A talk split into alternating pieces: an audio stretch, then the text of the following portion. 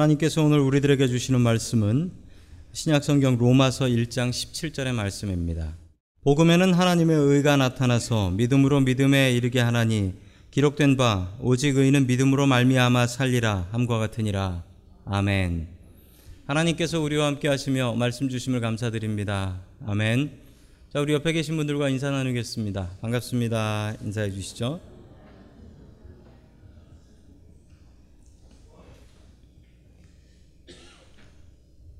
공부 못하는 학생들의 특징이 있답니다. 시험 보고 나면 잘 쳤다라고 생각한대요.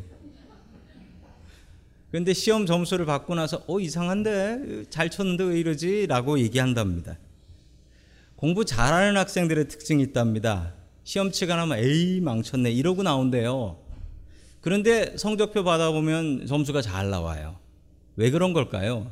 이 공부 잘하는 학생들이 엄살 부리는 걸까요? 뭐 그렇게 생각할 수도 있으시겠지만 교육 심리학자들이 이걸 분석해서 내놓은 결과를 봤는데요. 참 일리가 있다라고 생각했습니다. 공부 못하는 학생들은 어, 자기가 아는 문제 만난 게 너무 반갑고 그리고 자기가 문제를 풀었다는 게 너무도 좋아서 자기가 푼 문제만 생각한대요. 근데 반대로 공부 잘하는 학생들은 푸는 건 당연하고 모르는 문제 만난 게 이게 너무 너무 당황스러운 거예요. 내가 그걸 왜 못 풀었을까? 그래서 그 생각만 난다는 거죠. 그래서 잘 쳐놓고서도 못 푼 것만 생각나 가지고 못 쳤다라는 겁니다. 자, 그래서 공부 잘하는 학생들이 더 잘할 수밖에 없는 건 자기 자신을 채찍질하며 자기 자신을 늘 개혁하기 때문이다라고 했습니다. 신앙생활도 마찬가지입니다. 신앙생활도 야 이만하면 됐다. 나 이만하면 참 잘 믿는 것 같다. 이만하면 만족스럽다라고 생각하면 안 됩니다. 늘 부족하다 생각하셔야 돼요. 바른 신앙인은 늘 부족하다라는 마음을 갖습니다. 그러나 바르지 못한 신앙인은 이 정도 믿으면 됐지, 이 정도 교회 나가면 됐지, 이 정도 봉사하면 됐지라고 생각한다는 거예요. 오늘은 종교개혁 499주년입니다. 내년이면 500주년 됩니다. 종교개혁주의를 맞이하여서 우리 자신에게 무엇이 부족한지를 다시 한번 점검하고 그 부족한 것을 채워나가는 저와 여러분들이 될 수 있기를 주님의 이름으로 간절히 축원합니다. 아멘. 첫 번째 하나님께서 우리들에게 주시는 말씀은 교회는 계속 개혁해야 한다라는 말씀입니다.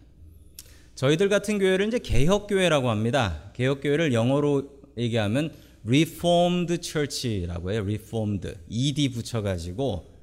자, 그래서 과거에 Reform 되었다는 교회인데, 여러분, 그런데 개혁교회는 계속 Reforming Church, 계속 바꿔 나아가는 교회가 되어야지, 안 그러면 잘못된 길로 가기 쉽다라는 것입니다. 역사를 통해서 살펴보면 너무나 잘 알 수가 있죠. 7세기부터 이슬람교를 믿는 아랍인들이 그 이스라엘 예루살렘 지역에 가서 살기 시작했습니다. 지금도 그 이슬람 사람들이 이스라엘에 살고 있죠.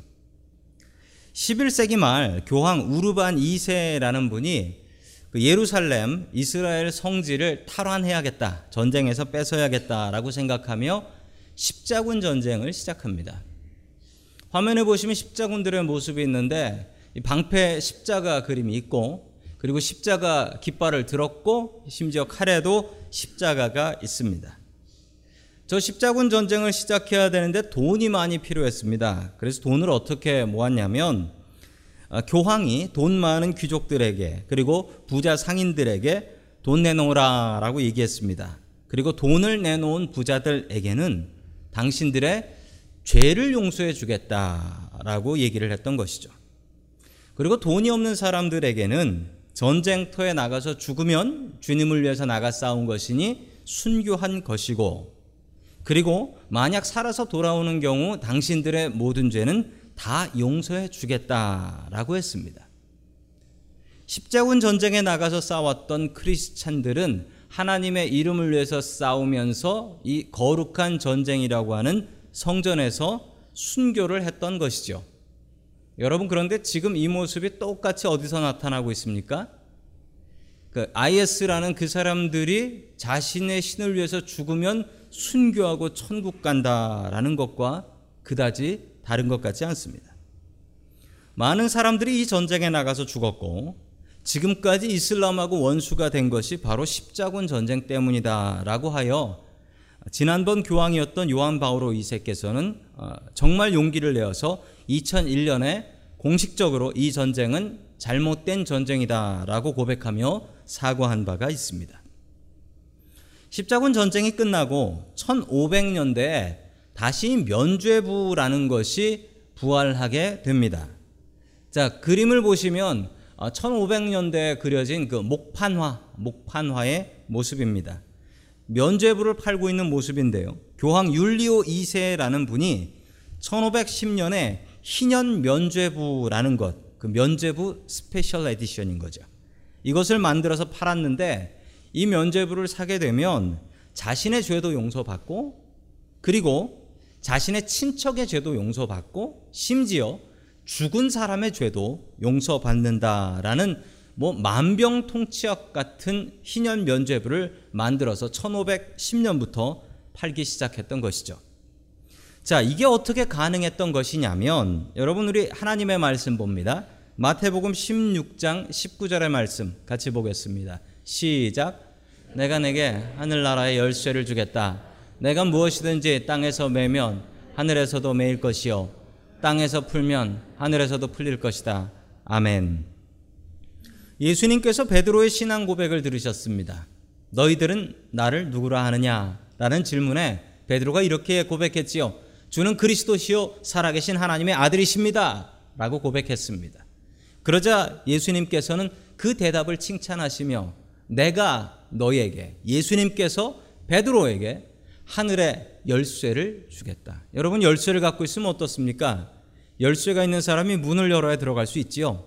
베드로가 원하면 원하는 사람은 천국문 열고 들여보낼 수 있고 베드로가 원하지 않은 문 닫아버리면 아무리 예수 잘 믿고 살아도 천국 못 간다라는 얘기입니다. 내가 무엇이든지 땅에서 매면 하늘에서도 매일 것이고 땅에서 풀면 하늘에서도 풀릴 것이다. 즉 네가 하는 대로 하늘도 움직일 것이다라는 기가 막힌 복과 능력을 누구에게 베드로에게 내려 주셨습니다. 그 베드로의 전통, 베드로의 전통, 베드로가 첫 번째 교황이라고 불리우니까요. 베드로의 전통을 이은 교, 당시의 교황은 어, 사람의 죄를 용서할 수도 있고 용서하지 않을 수도 있고 천국문을 열 수도 있고 닫을 수도 있었던 것입니다. 여러분 그러나 이 성경 말씀을 우리 개신교에서는 그렇게 보지 않습니다. 왜냐하면 이 말씀은 베드로 개인에게 주신 말씀이 아니라 주님은 그리스도시요 살아계신 하나님의 아들입니다라고 고백하는 모든 사람들에게 주시는 말씀이다라고 보는 것이 더 옳기 때문입니다. 왜냐하면 그 말씀이 우리 23절, 우리 마태복음 16장 23절을 보면 잘 아실 수 있습니다. 같이 봅니다. 시작. 그러나 예수께서는 돌아서서 베드로에게 말씀하셨다. 사탄아, 내 뒤로 물러가라. 너는 나에게 걸림돌이다. 너는 하나님의 일을 생각하지 않고 사람의 일만 생각하는구나. 아멘. 베드로를 뭐라고 부르십니까? 사탄아라고 부르십니다. 여러분 잠시 전에 천국 열쇠를 베드로한테 주셨는데 베드로가 사탄이 되면 여러분 천국 열쇠는 누가 갖고 있는 겁니까? 사탄이 갖고 있는 꼴이 되네요. 여러분 어떻게 이게 가능한 것입니까? 말이 안 되죠. 여러분 베드로 개인이 받은 게 아닙니다. 그 열쇠는 주는 그리스도시요 살아계신 하나님의 아들입니다라고 고백하는 우리 모두에게 천국의 열쇠가 있어서 그 열쇠 갖고 천국문 열 수 있는 겁니다. 여러분 그 믿음의 고백들이 중요합니다. 그게 있으면 천국문은 열리는 것입니다. 그러나 사람이 얼마나 약한지 천국문 받은 베드로가 그 몇 절 뒤에는 사탄이 되어 버립니다. 이렇게 사람은 약한 존재입니다. 종교 개혁을 시작했던 사람은 이 마틴 루터라는 분이십니다. 마틴 루터라는 분의 사진, 아니, 그림이지요. 그림이 잘 나타나 있는데 저 마틴 루터라는 분은 독일의 광부 miner의 아들로 태어난 사람이었습니다. 공부를 잘하고 똑똑했기 때문에 부모님께서는 너는 어, 법관 judge가 되는 게 좋겠다라고 생각을 했고 루터도 어, 그 뜻이 옳다라고 생각해서 로스쿨 법과 대학에 들어가서 법을 공부했습니다. 공부하다가 방학이 되어서 집으로 돌아오는 길이었습니다. 집으로 돌아오는 길에 자기 친구와 벌판을 걸어가고 있었는데 갑자기 비가 내리기 시작하며 천둥이 쳤는데 옆에 같이 걸어가던 친구가 벼락에 맞아서 그냥 새까맣게 타서 죽어버렸습니다. 루터는 벌벌 떨며 땅에 엎드려서 이렇게 고백했습니다. 성 안나여, 내가 사제의 길을 걸어가겠습니다. 신부님이 되겠습니다. 라고 하며 서원 기도를 하게 되지요. 집에 돌아와서 이 이야기를 하니 부모님이 그런 약속은 안 지켜도 된다. 라고 이야기하지만 루터는 자신의 약속은 분명히 지킨다. 라고 하며 신학교에 들어가게 되고 수도원에 들어가게 됩니다. 젊은 나이 34살에 신학교 교수까지 되지요. 그러나 다른 신부님들과는 루터가 다른 면이 있었습니다. 여러분 신부님들이 되려면 세 가지 서약, 약속을 해야 되는데 그 중에 하나가 순명의 서약입니다. 순명의 서약이 무엇이냐면 교황청에서 위에서 어떤 명령이 내려오든지 무조건 토달지 않고 순종한다. 라는 약속이었습니다. 그게 바로 순명의 약속입니다. 모든 신부님들은 이 약속을 하고 신부님으로서의 생활을 시작하게 되지요. 그러나 루터는 조금 달랐습니다. 루터는 그 당시 세상에서 가장 높은 교황보다도 하늘에서 벼락 내리는 하나님이 더 무서웠습니다. 하늘에서 벼락을 내리시는 하나님이 훨씬 더 무서웠고 지금 팔고 있는 저 면죄부는 말도 안 된다라고 생각을 했습니다. 그 내용을 1517년 면제부 판매 7년 뒤인 1517년에 10월 31일 비텐베르크 성 교회 문 앞 게시판에 걸어 놓습니다. 그렇게 시작한 종교 개혁이 지금 우리 개신교 프로테스탄트라는 교단을 만들게 된 것입니다. 이렇게 해서 우리가 믿는 개신교회가 생겨난 것이죠. 여러분 저는 분명히 믿습니다. 우리 개신교, 기독교가 들어간 곳은 바뀐다라는 것입니다. 우리나라 조선에 개신교가 전파되었습니다. 그리고 어떻게 되었습니까? 여러분, 나라가 바뀌었습니다. 정치가 바뀌었습니다. 민주적으로 바뀌었습니다. 평등하지 않았던 세상이 평등하게 바뀌었습니다. 개신교가 들어가면 가정이 변화되었는데 알코올 중독이었던 아버지가 술을 끊고 노름하던 아버지가 노름을 끊었다라고 이야기를 합니다. 개신교를 믿는 사람은 그의 삶이 변화되었습니다.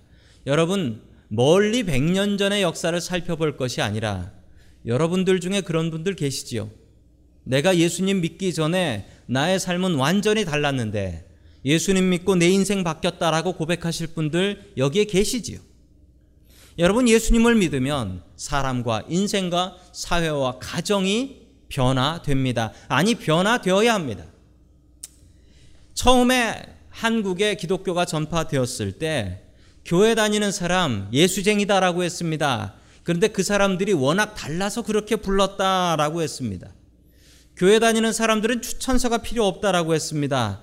그 사람들은 하나님을 두려워하기 때문에 완전히 다르다라고 생각했기 때문이었습니다. 여러분, 그러나 과연 지금도 그럴까요?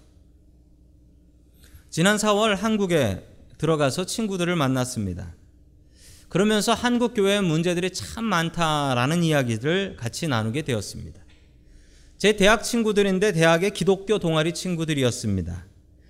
어떤 친구들은 대기업에서 뭐 부장까지 올라간 친구들도 있었고 이사를 하는 친구들도 있었고 또 회계사에 대학 교수를 하는 친구들도 몇 명 있었습니다. 다들 열심히 교회를 다니는 친구들인데 다들 교회에 대해서 걱정들을 하고 있었습니다. 친구 왔다고 토요일 저녁에 모였는데 제가 그들의 그 친구들에게 이렇게 부탁을 했습니다. 평신도로서 목사하는 친구에게 조언 좀 해달라라고 했습니다. 그랬더니 준비해 온 것인 양 서슴지 않고 조언을 했는데 이렇게 조언을 하더군요. 첫째, 헌금 강요하는 설교하지 마라. 둘째, 무리하게 교회 건축하지 말라. 셋째, 돈 없는 교인 무시하지 말라. 라는 얘기였습니다. 그 세 가지 이야기를 들어보니까 다 돈 얘기였던 것 같습니다. 아, 한국교회가 이런가 보다. 라고 생각하며, 아, 나는 그런 목사 아닌가. 다시 한번 부끄러움을 가지고 나 자신을 돌아볼 수 있는 기회가 되었습니다. 여러분, 교회는 돈이 있어야 됩니다. 돈이 있어야 목회자들 사례비 줄 수 있고, 돈이 있어야 교회 몰기지도 낼 수 있고, 돈이 있어야 교회 전기도 쓸 수 있고, 수도도 쓸 수 있고, 교회는 돈이 있어야 됩니다. 여러분, 그러나 교회는 돈이 없어도 삽니다. 전기 없으면 촛불 켜면 되고, 물 떨어지면 안 마시면 되고, 예배당 없으면 가정집에 가서 예배 드리면 됩니다. 여러분, 교회는 돈이 없어서 망하지 않고요. 교회는 하나님 안 계시면 망하는데 완전히 망합니다. 여러분, 우리의 인생도 마찬가지입니다. 돈이 없으면 불행하지요. 불편하지요. 비굴해집니다. 여러분, 그러나 하나님 안 계시면, 하나님 없으면 죽는데 그냥 죽는 게 아니라 영원히 죽습니다. 11년 차 저희 교회에서 담임 목사를 섬기고 있습니다. 그러면서 하나님 앞에 바른 교회 되려고 애 많이 쓰고 있습니다. 아직도 멀었다라고 생각하고 있지만 열심히 애 쓰고 있습니다. 그 중에 하나가 저희 교회에서는 뭐 제가 처음부터 그랬지만 재정부에서도 그랬고 어, 교회에서 저에게 헌금 보고를 하지 않습니다. 그래서 여러분들이 헌금 얼마 하는지 저는 모릅니다. 심지어는 심지어는 그 여러분들 연, 연말에 그리고 tax 보고할 때그 헌금엔 기부금 헌금 얼마 했는지 이제 그 서류를 제가 사인을 해야 됩니다. 그럼 거기에 이름하고 헌금 얼마 했는지가 다 나와요.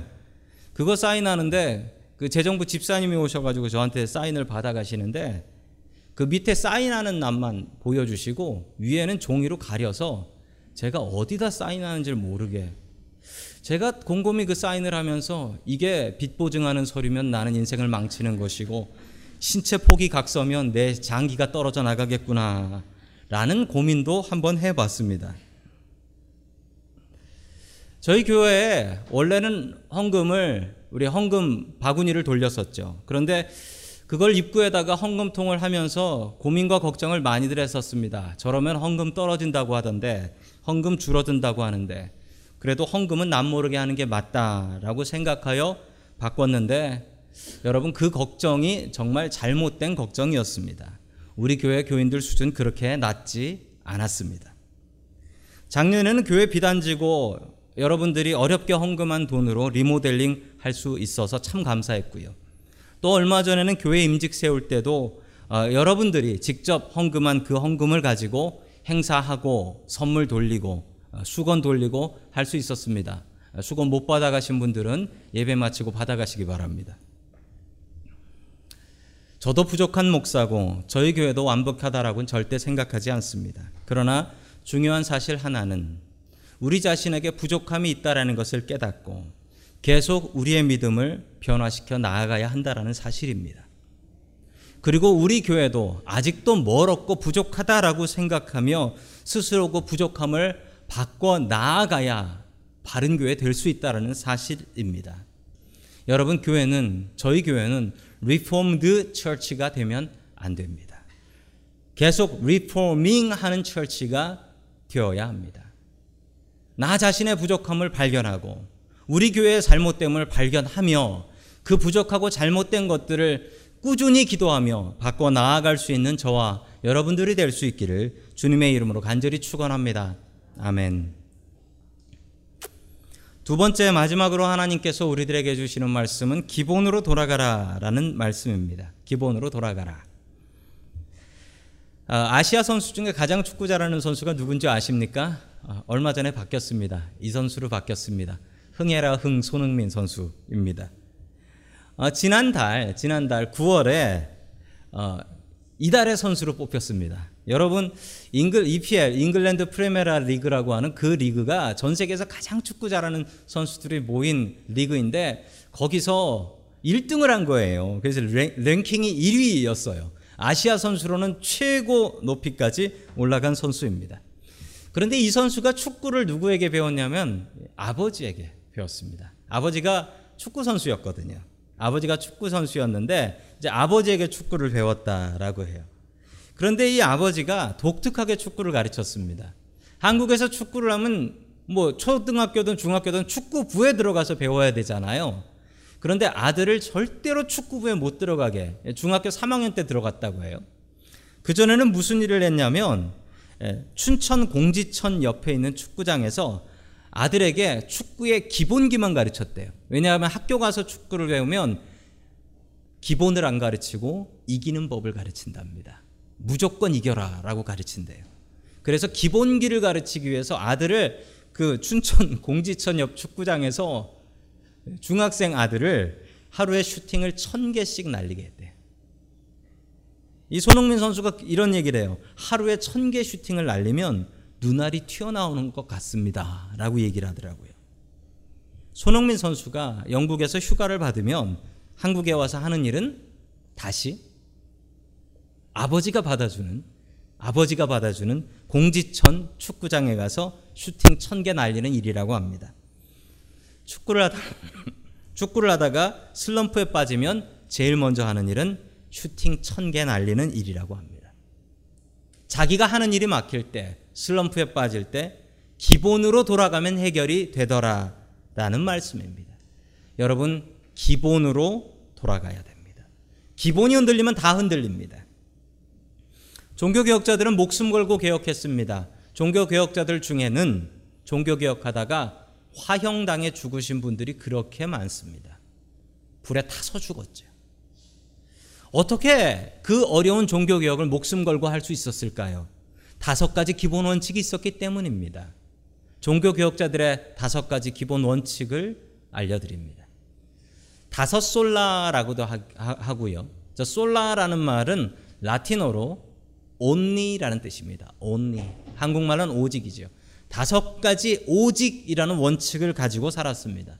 여러분 이 원칙이 우리의 원칙이 되어야 합니다. 첫 번째는 Sola Scriptura입니다. Sola Scriptura는 only Bible 오직 성경뿐이다라는 사실이죠. 여러분 우리의 삶에 있어서 가장 큰 증거와 가장 큰 기준이 무엇입니까? 여러분 사람이 나이 들면서 생기는 기준은 경험이라는 기준입니다. 내가 인생을 살아 보니까 이건 이렇더라, 저건 저렇더라. 심지어 교회에서도 내가 교회를 오래 다녀보니 이건 이렇고 저건 저렇더라 라는 것입니다. 이러면 망합니다. 완전히 망합니다. 우리가 매일매일 성경 말씀 보고 그 말씀에 나 자신을 비춰보고 내가 잘못된 것을 파악하지 않는다면 그 사람은 아무리 목사라도 망합니다. 여러분, 우리의 가장 큰 증거는 오직 성경입니다. 두 번째 솔라는 아, 솔루스 크라이스투스라는 것인데 오직 only Jesus 오직 그리스도라는 뜻입니다. 여러분 요즘 이 말씀만큼 도전받는 말씀이 없는 것 같습니다. 요한복음 14장 6절의 말씀 같이 봅니다. 시작 예수께서 이르시되 내가 곧 길이요 진리요 생명이니 나로 말미암지 않고는 아버지께로 올 자가 없느니라. 아멘. 사람들은 예수님을 the way가 아니고 way다라고 얘기합니다. 예수님 믿고도 천국 갈 수 있지만 다른 길로도 갈 수 있다라고 생각하고 믿습니다. 여러분 그러나 성경을 보십시오. 주님께서 하신 말씀입니다. I am the way and the truth and the life 라고 말씀하고 계십니다. 여러분 예수님만이 오직 한 길인 것을 믿으시기 바랍니다. 아멘. 세 번째는 Sola Gratia 오직 grace only grace 오직 은혜라는 말입니다. 여러분 은혜의 반대말이 무엇인 줄 아십니까? 은혜의 반대말은 공로입니다. 공로. 은혜의 반대말은 공로입니다.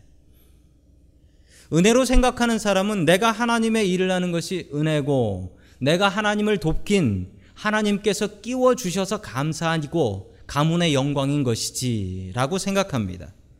그러나 공로로 생각하는 사람은 내가 참 대단한 사람이고 내가 참 큰 일을 했고 내가 중요한 사람이라고 생각합니다. 여러분 절대 이렇게 생각하지 마십시오. 하나님께서 끼워 주신 것이 은혜인 줄로 믿으시기 바랍니다. 아멘. 네 번째 솔라는 솔라 피데입니다. 솔라 피데. Only faith. 오직 믿음이라는 뜻이죠. 자, 우리 로마서 1장 17절의 말씀을 같이 봅니다. 시작. 복음에는 하나님의 의가 나타나서 믿음으로 믿음에 이르게 하나니 오직 기록된 믿음으로 살리라 함과 같으니라. 아멘. 여러분 의인은 무엇으로 산다라고 합니까? 믿음으로. 여러분 우리가 힘겹고 어려울 때 우리는 무엇으로 살아야 합니까? 믿음으로. 여러분 우리가 이길 수 없는 힘겨운 문제 만나서 괴로울 때 우리는 무엇으로 이겨야 합니까? 믿음으로. 여러분 예수님을 믿는 그 믿음만 있으면 우리가 세상을 이길 수 있는 줄로 믿으시기 바랍니다. 아멘. 마지막 솔라는 솔리 데오 글로리아. 데오는 하나님이란 뜻입니다. 오직 하나님의 영광을 위하여라는 것입니다. 우리의 인생의 목적이 무엇이라고 합니까? 하나님께 영광 돌리고 하나님으로 즐거워하는 것이라고 합니다. To glorify God, to enjoy God. 이게 우리의 인생의 목적이라고 합니다. 아니, 우리가 그런 걸 위해 살아야 됩니까? 여러분, 그러나 곰곰이 생각해 보시면 하나님 영광대로 사는 게 도대체 무엇일까요? 교회 열심히 다니고 예수님 열심히 믿고 교회 열심히 봉사하는 게 도대체 이게 무엇일까요? 여러분 기독상조회라는 보험 하시는 분들 저희 교인들 중에서 여러분들이 계신 줄로 압니다. 그 하시는 분들은 저한테 오셔서 사인 받아 가시게 되는데요. 목사 사인이 필요합니다. 그런데 그 목사 사인할 때 그 체크리스트가 있는데 그 체크리스트를 보면서 제가 깜짝 놀랐습니다. 여러분 보험 체크리스트면 어떤 게 있어야 될까요? 그런데 거기에 보면 이런 게 나옵니다. 위에 사람은 교회를 잘, 잘 출석을 하고 있습니까? 이거 나오고요. 그 다음에는 위에 사람은 교회에 봉사를 잘 하고 있습니까? 이 얘기 나오고요. 위에 사람은 술, 담배를 안 하고 건강한 생활을 하고 있습니까? 예스노로 체크하게 돼 있습니다. 그런데 뭐 술, 담배를 안 하는 거 그건 이해가 됩니다. 그건 건강하고 직결돼 있으니까. 그런데 교회 잘 나오고 봉사 잘하는 게 건강하고 무슨 상관이에요? 여러분 통계를 보면요. 신앙생활하고 교회 잘 나오고 열심히 봉사하는 사람이 건강하다는 겁니다. 여러분, 내가 교회 열심히 나오고 교회 봉사 열심히 하고 하나님 열심히 믿으면 하나님이 건강해지세요? 내가 건강해집니까? 여러분, 하나님 건강해지지 않습니다. 여러분, 내가 건강하게 살 수 있습니다. 여러분, 이게 그 비밀이에요. 오직 하나님 영광을 위해서 살면 여러분, 그게 하나님의 영광인데 그 복은 누가 다 받는다? 내가 다 받는다. 여러분 하나님의 영광대로 사는 것이 가장 행복한 삶인 줄로 믿으시기 바랍니다. 아멘. 여러분 기본으로 돌아가십시오. 문제가 생기면 기본으로 돌아가야 됩니다. 이 다섯 가지가 우리의 기본기가 되어야 됩니다. 이 개신교는 여러분 이 다섯 개의 기본기 위에 서 있는 신앙인들입니다. Reform이라는 말이 있습니다. reform이라는 말은 다시 고쳐 쓴다라는 얘기입니다. 옛날에는 영어였는데 요즘은 한국 사람들이 더 많이 씁니다. 비싼 가방을 쓰다가 그 가방이 오래돼서 떨어지고 구멍이 나면 어떻게 하냐면 버리지 않고 reform해서 씁니다. 아까운 옷이 있는데 유행이 지나가지고 못 입게 되면 살이 쪄서 못 입게 되면 reform이라는 것을 합니다. 버리기엔 아까우니까. 여러분 우리에겐 버리기 아까운 인생이 있습니다. 이 인생을 어떻게 써야 할까요?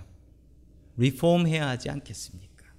잘 고쳐서 개혁해서 써야 하지 않겠습니까? 여러분 우리에게는 버리기에 아까운 교회가 있습니다. 여러분 이 교회를 어떻게 해야 할까요? 잘 고쳐서 써야겠지요. 리폼해야겠습니다. 여러분 우리의 믿음은 늘 고쳐야 합니다. 늘 문제를 찾아야 되고 늘 말씀대로 고치면서 살아가야 됩니다. 그것을 개혁이라고 합니다. 우리의 삶과 우리의 믿음과 우리의 교회를 바르게 개혁하며 살아가는 저와 여러분들이 될 수 있기를 주님의 이름으로 간절히 축원합니다. 아멘.